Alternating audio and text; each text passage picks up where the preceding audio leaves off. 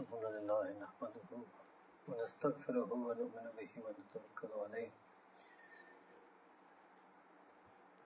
وصلي على سيدنا محمد وعلى آله وصحبه أجمعين. أما بعد قال الله تعالى في القرآن الكريم أعوذ بالله من الشيطان الرجيم. بسم الله الرحمن الرحيم. ولا يخافون لومة لائم صدق الله العظيم. Imam Maulud rahimahullah in verses 150 to 154 of his poem mentions something that Allah subhanahu wa ta'ala in Quran is called Lawmata La'im. Lawmata La'im means the blame or censure of the critic when he finds you to be blameworthy. So Imam Maulud mentions that displeasure with blame is a well-known disease of the heart. And to concern oneself with the praises of others, he says is hijabun min maqam al-ahsan. It is a veil and a barrier and an obstacle for a person to reach the station and status of ihsan. Ihsan is the highest level of worship and the highest level of closeness to Allah subhanahu wa ta'ala. So a person can never have ihsan if they're always worried about what people think of them or they're seeking other people's pleasure and they do things in order to get others' praise or they desist from things only to save themselves from others' blame. وقت ذلك الحجاب إرفان أن ليس من نفع وذر إلا من مالك الملك ألا وجلا and the way to sever this barrier between a person and ihsan is to know deeply that there is no ability to benefit and there is no ability to harm except for Allah subhanahu wa ta'ala Malik al-Mulki except from the master of all the domains, Allah wa Jalla. It means exalted is Allah subhanahu wa ta'ala and majestic is He. Then he mentions that there are some things that are haram from this disease, that a person is displeased, displeasure with the blame of others, and they change their actions in order not to get blamed by others. There are some things that are haram in it, and those are the things that Imam al-Ghazali has explained in detail. We'll come back to that. And then he ends by saying the perfection of sidq, lakin kamalu sidqi. The perfection of sidq is that Allah tanzura, that you should not at all gaze, not consider, not even notice limadin o zamin min nasi jara at any of the praise or blame that may flow from the mouths or hearts of the people. So this is a disease of the heart which is called displeasure from blame. That you don't want somebody to mock you, you don't want somebody to make fun of you, you don't want somebody to look down upon you, you're worried somebody might critique you, you're worried somebody might blame you. And because of that, instead of worrying that it's only Allah Ta'ala's blame that you have to worry about, but if you worry about the blame of makhluk, you will not be able to worry about the blame of Allah subhanahu. And similarly, if you are overly concerned with the praises of makhluk in creation, you will lose out on those attributes and actions that are praiseworthy to Allah subhanahu wa ta'ala. So this disease is called displeasure with blame. Now, Allah subhanahu wa ta'ala in Quran has mentioned this in one place in Quran. And that is part of an ayah that we happened just to do a few days ago. That's how I found it, to be honest. Surah Al-Ma'idah, verse 54. We just did Surah Al-Ma'idah yesterday. Itna bhi, I have short-term memory. Ya alladhina amanu. من يرتد منكم عن دينه فسوف يأتي الله بقوم يحبهم ويحبونه That all you who believe, so it's an ayah addressed to الذين آمنوا Whomsoever of you apostates from their faith, means renounces their iman and adopts disbelief, renounces their deen, فَسَوْفَ يَأْتِ اللَّهُ بِقَوْمٍ Then surely soon Allah Ta'ala will bring another qawm, another people. And those people will be what? Their first attribute, يُحِبُّهُمْ وَيُحِبُّونَهُ. That Allah subhanahu wa ta'ala loves them and they love Him. Allah subhanahu wa ta'ala loves them and they love Him. So actually there's two attributes. They will be mahbub and they will be muhib. Third, adillatin alal mu'minina and they will be very soft, very soft, kind, gentle, tender, forgiving with their fellow believers. A'izzatin alal kafirin. A'izza means they will be firm and strong. It also means they will strongly maintain their self-dignity and respect in front of the disbelievers. Five, yujahiduna fi sabilillahi. And six, wala yakhafuna lawmata so the sixth is what is being mentioned here, that they will not fear the reproach of anyone, they will not fear the censure of anyone, they will not fear the blame of anyone. لَوْمَةَ اللَّائِمْ ذَلِكَ فَضْلُ اللَّهِ يُؤْتِيهِ مَنْ يَشَاءُ That is the fazl of Allah subhanahu wa ta'ala, He bestows it upon whomsoever He wills. وَاللَّهُ وَاسِعٌ alim, And Allah subhanahu wa ta'ala's knowledge encompasses all things. So, what does it mean in this verse? What we also learned was that there are six attributes that Allah subhanahu wa ta'ala can bestow upon a people. Now, the sixth one was what was mentioned here, that they're not in any way afraid of lomatala'im, of the blame in anyone. So what happened was that after Allah subhanahu wa ta'ala revealed this verse, the Sahaba took up the challenge. The Sahaba didn't want that, na'uzubillah, they could ever leave their deen and then Allah will bring another qawm in place of them. So they did all of these things. Now yuhibbuhum, Allah Ta'ala loves them, that's the ikhtiyar of Allah subhanahu wa ta'ala. Right? The rest they started doing, they loved Allah subhanahu wa ta'ala, they were soft with the believers, they were firm and steadfast with the disbelievers, they did jihad fi sabilillah, and they did not fear the blame of the critic. They wouldn't worry anymore what any of the people in their society were saying about them. Now, although obviously the situation of Sahaba Ikram was very different than the situation that we have now, this part is very similar. That many times people are lax or lazy in their deen because they're worried about what other people will tell them. Now the interesting we learned from here, by the way, as you can tell, I downloaded the Arabic PDF of this book, so then it became clear to me this is in the English translation is not correct. It's not matharatul qulub, it's mathar. Matharatul qulub. Which makes sense, it's from Tahara. Matharatul qulub, the place of purification of the heart. Uh, so in this day and age, people also, I was telling you that we think it's a thing in our mind, that in my mind I'm having thoughts what people will say. So Actually what we learned is that no, it's from your heart. And a lot of the things that we sometimes think that it's a wrong idea, wrong thought that I have, if you trace it back deeper to the source, it's actually some spiritual disease, illness in the person's heart. So it's actually a disease of the heart to be worried what other people will say or think about me. To be worried about what other people will say or think about me.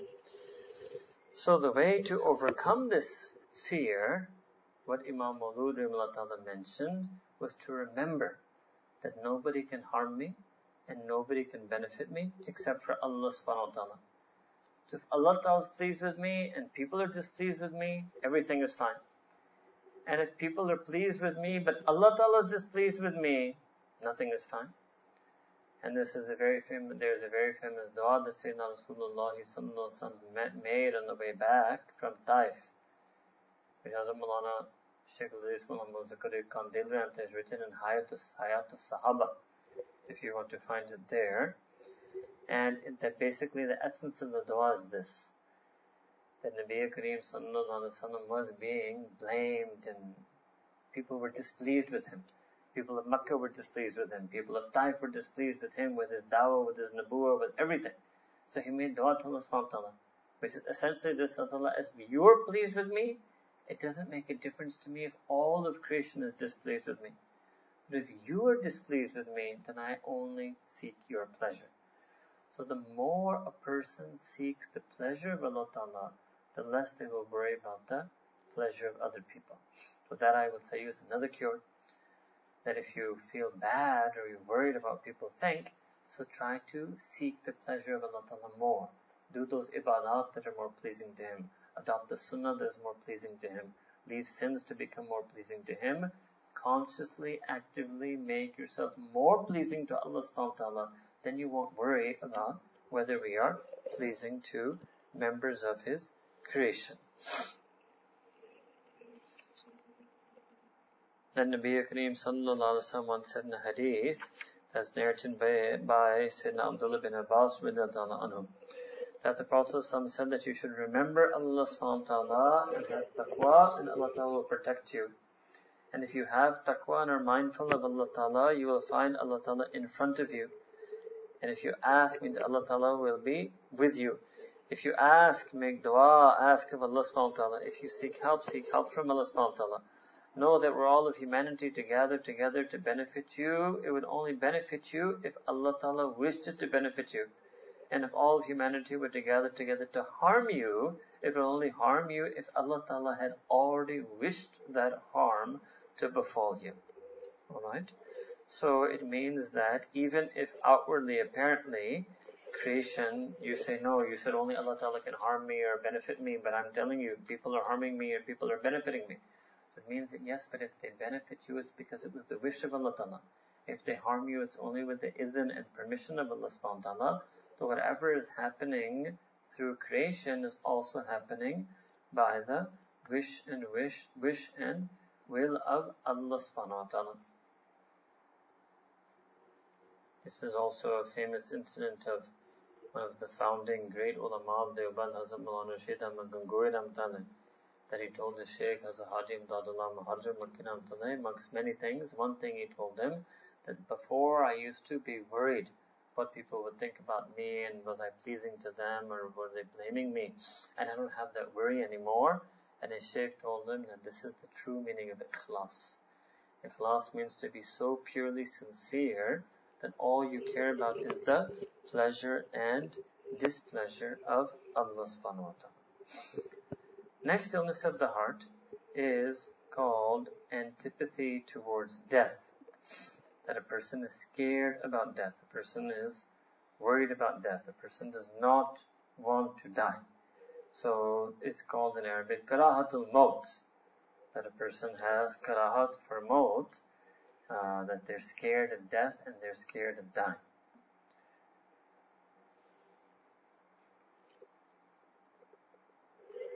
Imam Malud says that Qira'atul Maut is when, number one, a person flees from death, and second, they flee from any mention of death. They flee from death itself and they flee from any mention of death. So much so as if they become ignorant of Allah Ta'ala's statement in Quran that every single self shall taste death. كل نفس ذائقة الموت Summa ilayhi turja'un. Allah tells us in the Quran that every single soul will taste, will experience, will have to go through the process of death. And everyone will ultimately, uh, all of you will ultimately return to Allah subhanahu wa ta'ala. Summa ilayna turja'un. Then another place in Quran, Allah Ta'ala says, كُلُّ نَفْسٍ ذَائِقَةُ الْمَوْتِ وَنَبْلُوكُمْ بِالشَّرِّ وَالْخَيْرِ فِتْنَةً وَإِلَيْنَا تُرْجَعُونَ that every single self will taste test and we will test you. We will try you with some evil and some good. Now here shar came first because obviously that's a greater test, Yahamakullah. It's a greater test to be tested with evil and some khair. All of that will be fitnatan by way of trial. Wa ilayna turja'un and to us all of you will return. Then Allah subhanahu wa ta'ala said this another way in Quran, Kullu nafsin dhaikutul mawti. وَإِنَّمَا تُوَفَّوْنَ أُجُورَكُمْ يَوْمَ الْقِيَامَةِ That every single soul will taste death, and indeed each and every one of you will be given your full recompense, face the consequences, punishment or reward, entirely for what you did when Yawm al-Qiyamah on the Day of Judgment.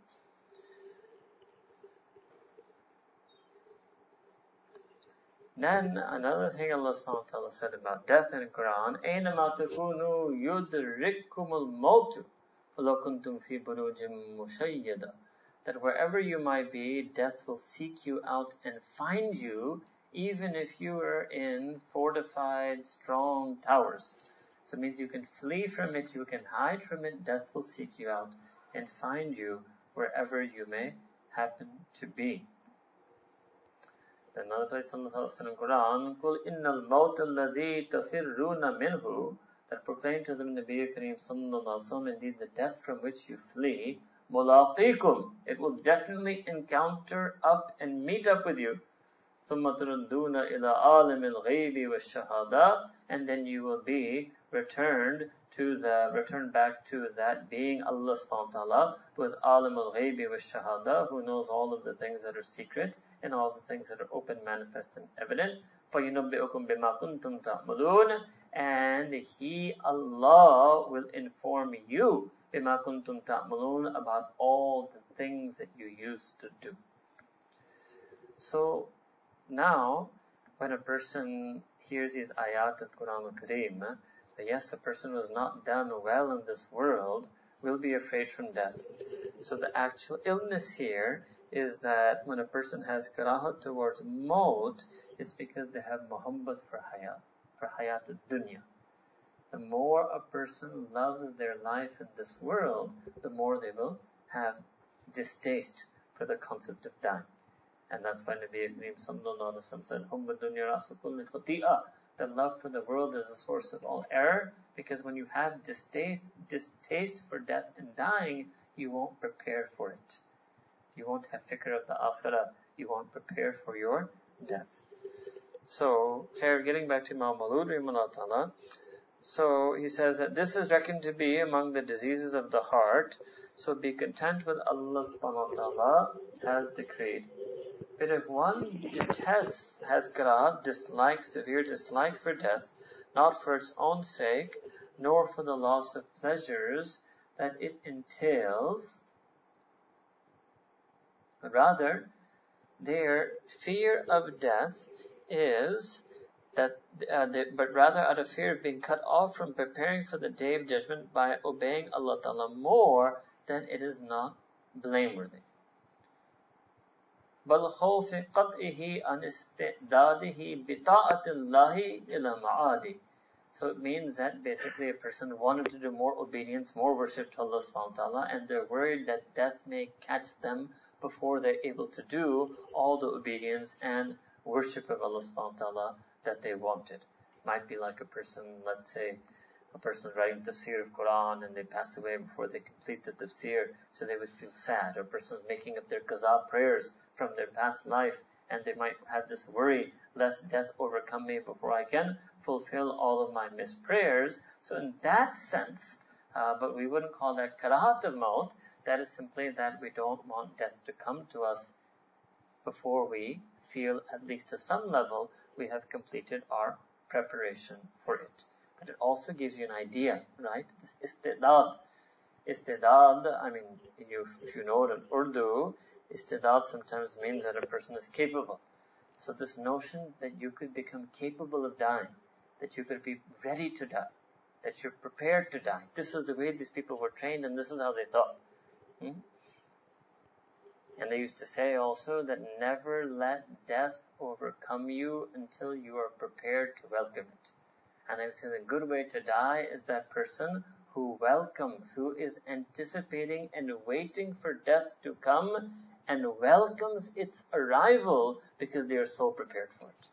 Uh, we can't imagine what it would mean to be so prepared for death that you're not, not only does one not have karahat for it, but one is waiting for it and one welcomes it. One is waiting for it and one welcomes it.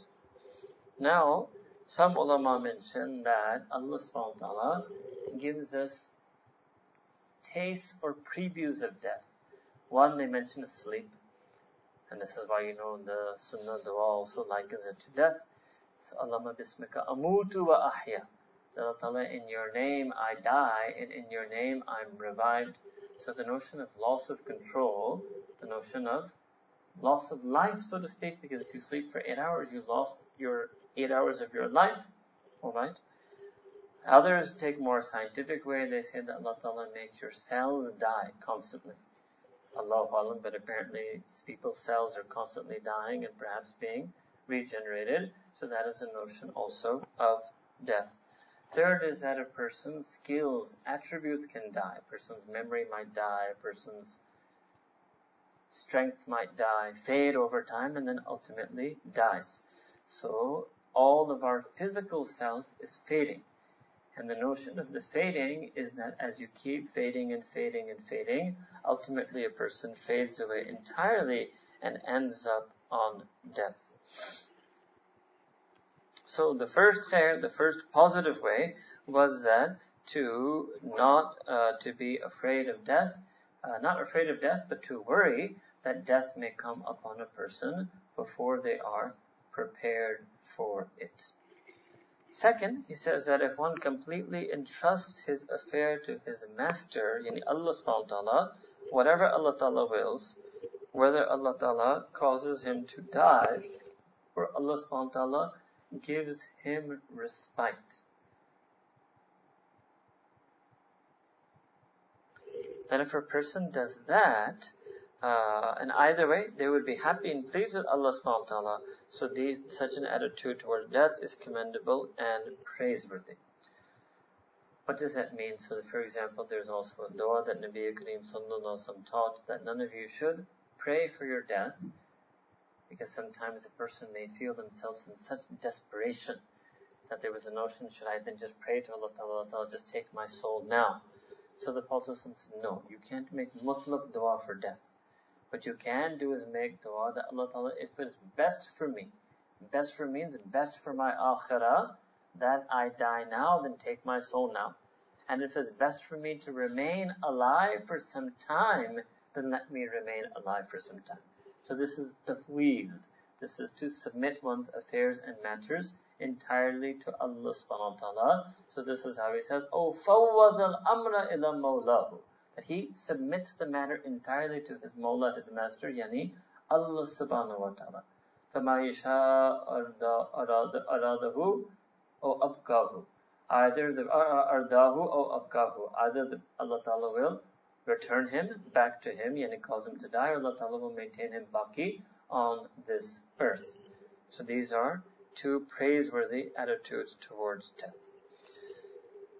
Then he mentions that your karaha towards death will not make death any further from you. It will stay, it will come at its appointed time, no matter how much you dislike it. Your disliking it cannot avert it from you, nor can it delay the reality of death in any way. Then he speaks of remembering death. Zakiruhu, the zakir of death, the person who does zikr means the person who always remembers death, constantly remembers death. yukramu bil qana'a, that Allah subhanahu will honor and dignify that person with qana'a. Qana'a means to be content with whatever you have in the dunya. The person feels whatever they have in this world is sufficient. It's not just material. Whatever intelligence they have in this world is sufficient. Whatever emotions they have in this world is sufficient. Whatever Allah Ta'ala has bestowed upon them they find it to be sufficient. Why? Because they're remembering death.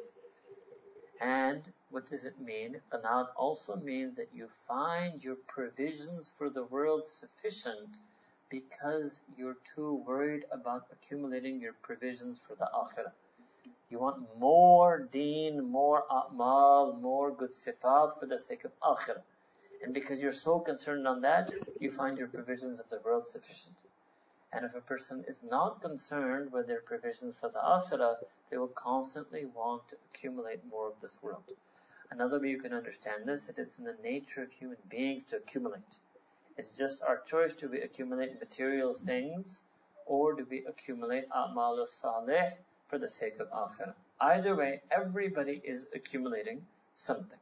Everybody is accumulating something. And then the person, second thing that happens when a person remembers death is that their heart will become inclined towards obedience to Allah subhanahu wa ta'ala. Uh, so their heart, you have know this in Urdu, nishat, their heart feels a lot of munasbat and inclination towards obedience and it also feels tawbah for the sins that took place earlier. So ta'at and tawbah, ta'at and tawbah, obedience and repentance, obedience and repentance, obedience and repentance. And if somebody doesn't remember death, if somebody doesn't remember death, then they won't have kana'ah, they won't have ta'ah, and they won't have tawbah. He says that the opposite, they lose all three. If they don't remember death, they'll find whatever they have in the world insufficient. They will always want more. If they don't remember death, they won't be concerned with obeying Allah subhanahu wa ta'ala. And if they don't remember death, they won't make true tawbah to Allah subhanahu wa ta'ala. They won't make full tawbah to Allah subhanahu wa ta'ala. Now, Nabi Kareem sallallahu alayhi wasallam mentioned to us in a hadith that the average life of the person of this ummah will be between 60 and 70. And it comes in Quran also, uh, the mention of the age 40. And Nabi Kareem Sallallahu also mentioned in Hadith that a person passes the prime of their youth after age 40. So those who are past the age of 40, like in here they talk about retirement age of 60, we should just assume that at any time at 60 death can come to us. So a person's planning should be worst case scenario for those of us who cross 40 that I better be absolutely prepared to die by the time I'm 60. Because after 60, at any time death can come upon me. And for those of you who are still younger than 40, what you should do, but those of us who have crossed 40 fail to do, but you can still do it, that you should be prepared to die by 40. Yeah. you should be ready, completely ready. So you should plan. Means you should actively, seriously plan your life. That what do I need in my deen? What type of knowledge do I need? What type of amal do I need? What bad attributes do I have to rid myself of? What good feelings should I have? Make a whole list and say, I need to get all of that done by 40. Because that's how people plan their dunya. People spend so much time planning living, they don't spend enough time planning their dying. So there's a whole list of things to do before you can die. And if you're under 40, you should plan to have all those things done by your 40. And if you've crossed 40, plan to have all those things done ASAP and at the latest by 60. Hmm? And literally, a person has to plan their death. We spend a lot of time planning our lives. Hmm? And not only do we plan, we plan, we replan, we replan, we adjust, we readjust, we recalibrate.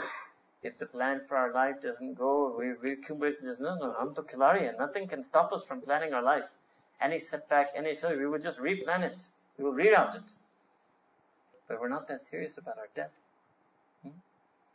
And the notion in our deen is innamal amalu binniyat, the person who truly planned to die properly, and they spent their significant effort preparing for that death, maybe death will come to them before 40 for those of you under 40 and before 60 for those of us who have crossed 40. But at least if we had planned and we're pursuing a plan of action, trying to prepare ourselves for death, we can be hopeful that Allah will raise us in a state that we are actually prepared. We were prepared to die. Because that moment when the angel of death comes, you don't want that moment to catch us unprepared even just the whole of that moment that's mentioned, just the whole for the person who's a sinner or unrepentant sinner or for whatever reason Allah subhanahu wa ta'ala is not happy with him. We can't imagine that. And you can't see that always. The person may be sleeping, they may die in their sleep. This whole is in the spiritual realm. It's their ruh. It's almost like a dream-like state, you can say, that perceives the angel of death coming. Alright? So we have to realize that that is that's going to happen to each and every single one of us. The angel of death will come, and then he will take our ruh out, and then we'll end up in this place called barzakh, up just aligned with our grave.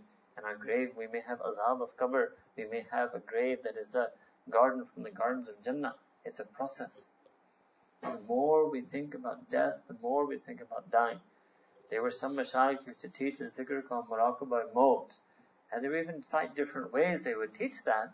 One way they would say is that when you go to sleep at night, you should imagine that you are being lowered into your grave, and then the people are throwing earth upon you, and then they're all leaving you one by one. They're leaving the cemetery one by one, and then ultimately now you're all alone, and it's just you and your Atma.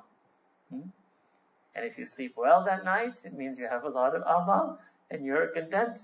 And if you think that and you can't sleep well, it's because it must mean that you don't have good amal.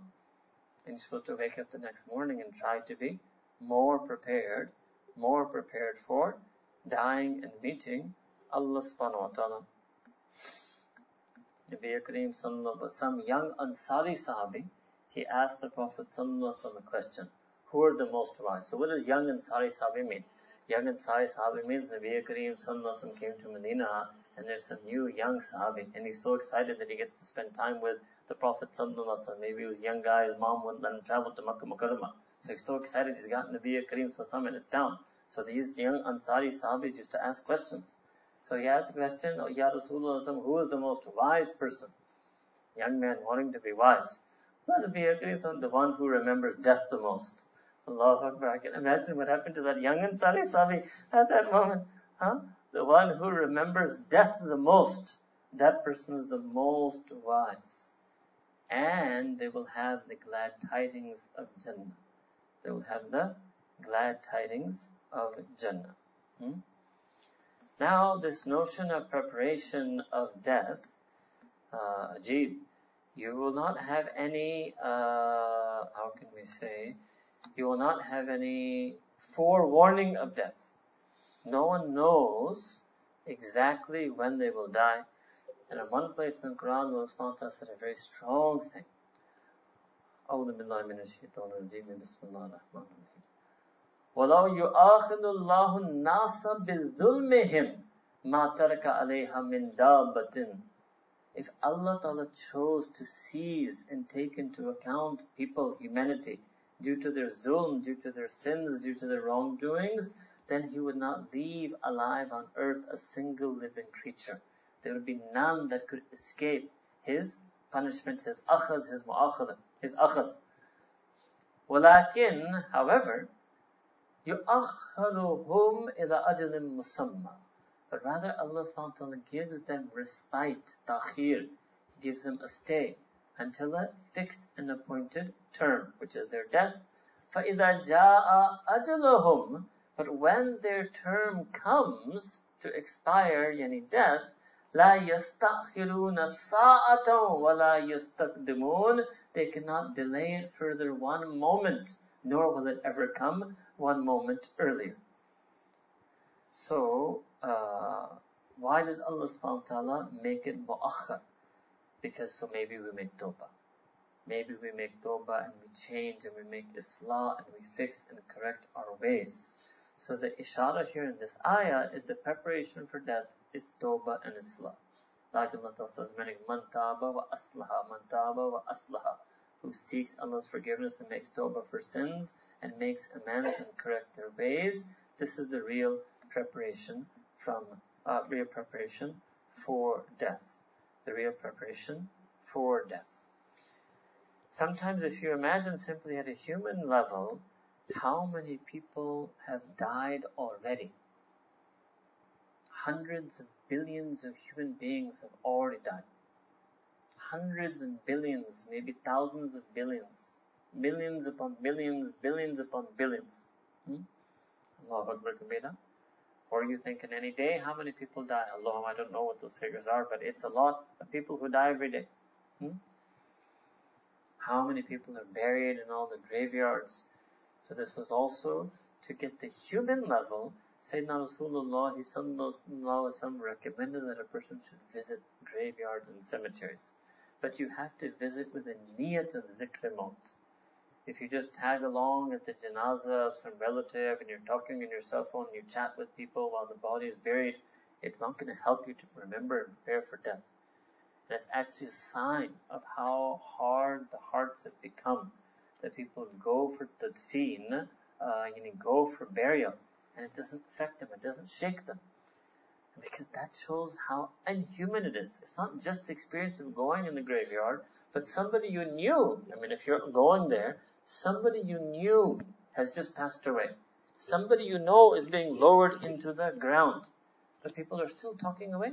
It's an amazing thing. We observe it almost, illa mashallah, unless it's people are very strongly from the Ahl Deen who are at the graveyard, and we notice it in almost every tadfeen. It's a strange thing. But but Nabi Kareem Sallallahu said what? That just visiting the graveyard, jinn, not even for tadfeen. Nabi Kareem just meant just walking through a cemetery will make a person remember death. So then you can imagine if you were there doing an actual tadfeen, how much more that should have made a person remember death and be in anticipation of it and increase their preparation for it. So these are some things from the uh, hadith, sunnah, teachings of Nabi Kareem sallallahu wasallam, how a person can uh, rid oneself of this disease of having karahatul maut uh, or being uh, having a distaste for death.